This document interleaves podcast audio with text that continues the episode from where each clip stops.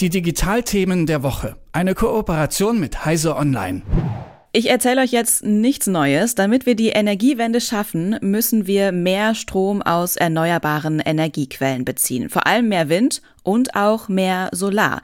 Beim Thema Solarenergie, da gibt es immer wieder Diskussionen, welche freien Flächen denn für Solaranlagen genutzt werden könnten.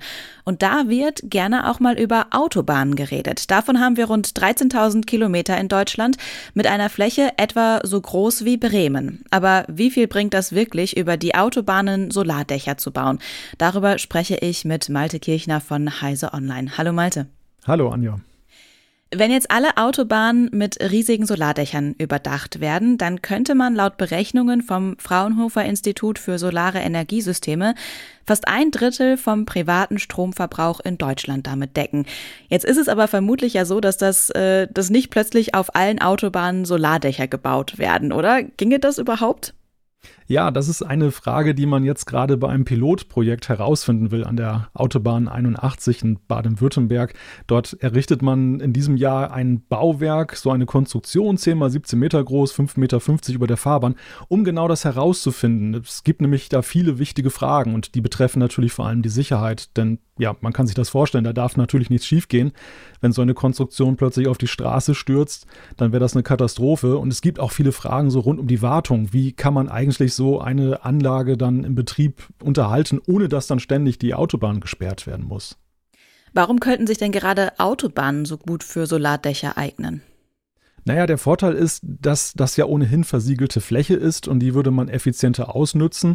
Und Autobahnen sind ja auch meistens ohnehin nach oben offen. Also es gibt da wenige Bäume und die ragen dann auch nicht über die Fahrbahn. Es gibt dann keine Beschattungen, die für Photovoltaikanlagen natürlich fatal wären. Man erhofft sich auch eine Steigerung der Verkehrssicherheit, also der Gestalt, dass zum Beispiel eben dieses Bauwerk auch dann die Sonne zurückhält, dass die Fahrbahn nicht überhitzt. Wir haben ja in den Sommern das immer wieder gesehen, dass es da Probleme gab. Bei Starkregenereignissen würde das auch helfen und vielleicht ja sogar noch ein bisschen Lärmschutz. Mhm. Gibt es eventuell auch Dinge, die dagegen sprechen, dass man jetzt Autobahnen überdacht mit Solarpanelen? Ja, das, das, die große Frage ist natürlich, wie ist es mit der Unfallsicherheit? Und das soll jetzt ja auch herausgefunden werden bei diesem Pilotprojekt wenn da ein großer LKW, wenn der Schwerlastverkehr gegen so eine Stütze fährt, was passiert dann? Und wie ist es zum Beispiel auch mit Erschütterungen, die generell ja durch die vielen Fahrzeuge ausgelöst werden? Wie, wie steht es um die Standsicherheit? Das sind viele bautechnische Fragen, die sich darum ranken. Und natürlich muss man auch sehen, wie ist es denn eigentlich, wenn da so viel Wasser bei Regen draufkommt? Wie ist es mit Wind und Schnee? Also da sind noch sehr viele offene Fragen.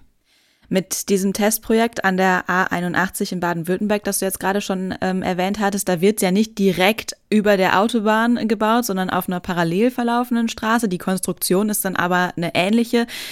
Ähm, wie erhofft man sich denn da auch Erkenntnisse, wenn du jetzt sagst, man muss die Unfallsicherheit testen lassen, die dann tatsächlich mal einen LKW dagegen knallen? Oder wie stellst du dir das vor?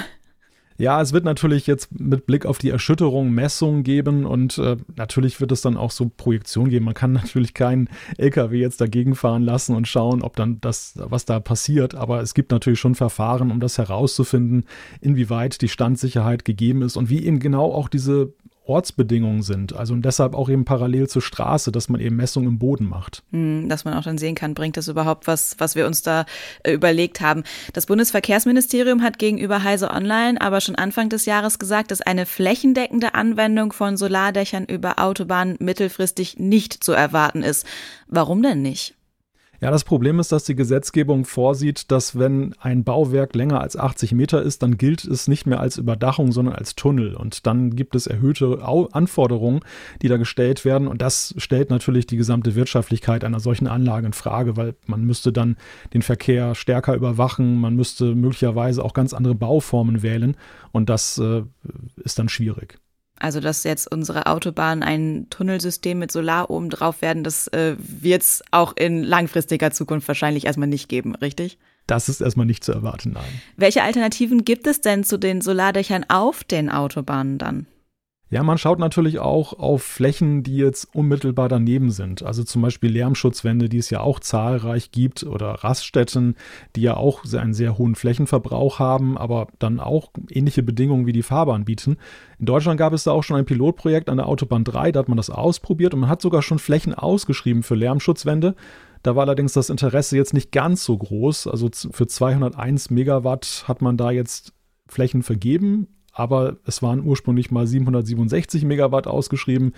Im Dezember schreibt man nochmal aus und dann wird man sehen, ob das jetzt vielleicht auch unter dem Eindruck der aktuellen Energiekrise sich nochmal ändert. In der Schweiz übrigens auch, also auch dort ist man dort dran an dem Thema. Was ist deine abschließende Einschätzung? Könnte die Kombination Autobahn und Solarpaneele uns so ein bisschen äh, in Richtung äh, positiver Ausblick auf Energiewende bringen?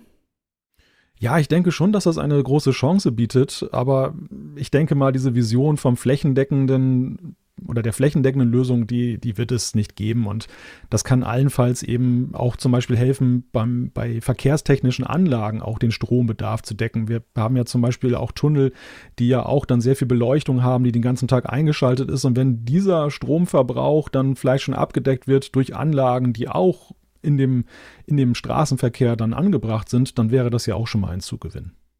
So schnell werden wir wohl nicht Solardächer auf unseren Autobahnen haben, aber es gibt erste Pilotprojekte. Infos dazu hatte Malte Kirchner von Heise Online. Vielen Dank für das Gespräch. Danke. Die Digitalthemen der Woche. Eine Kooperation mit Heise Online.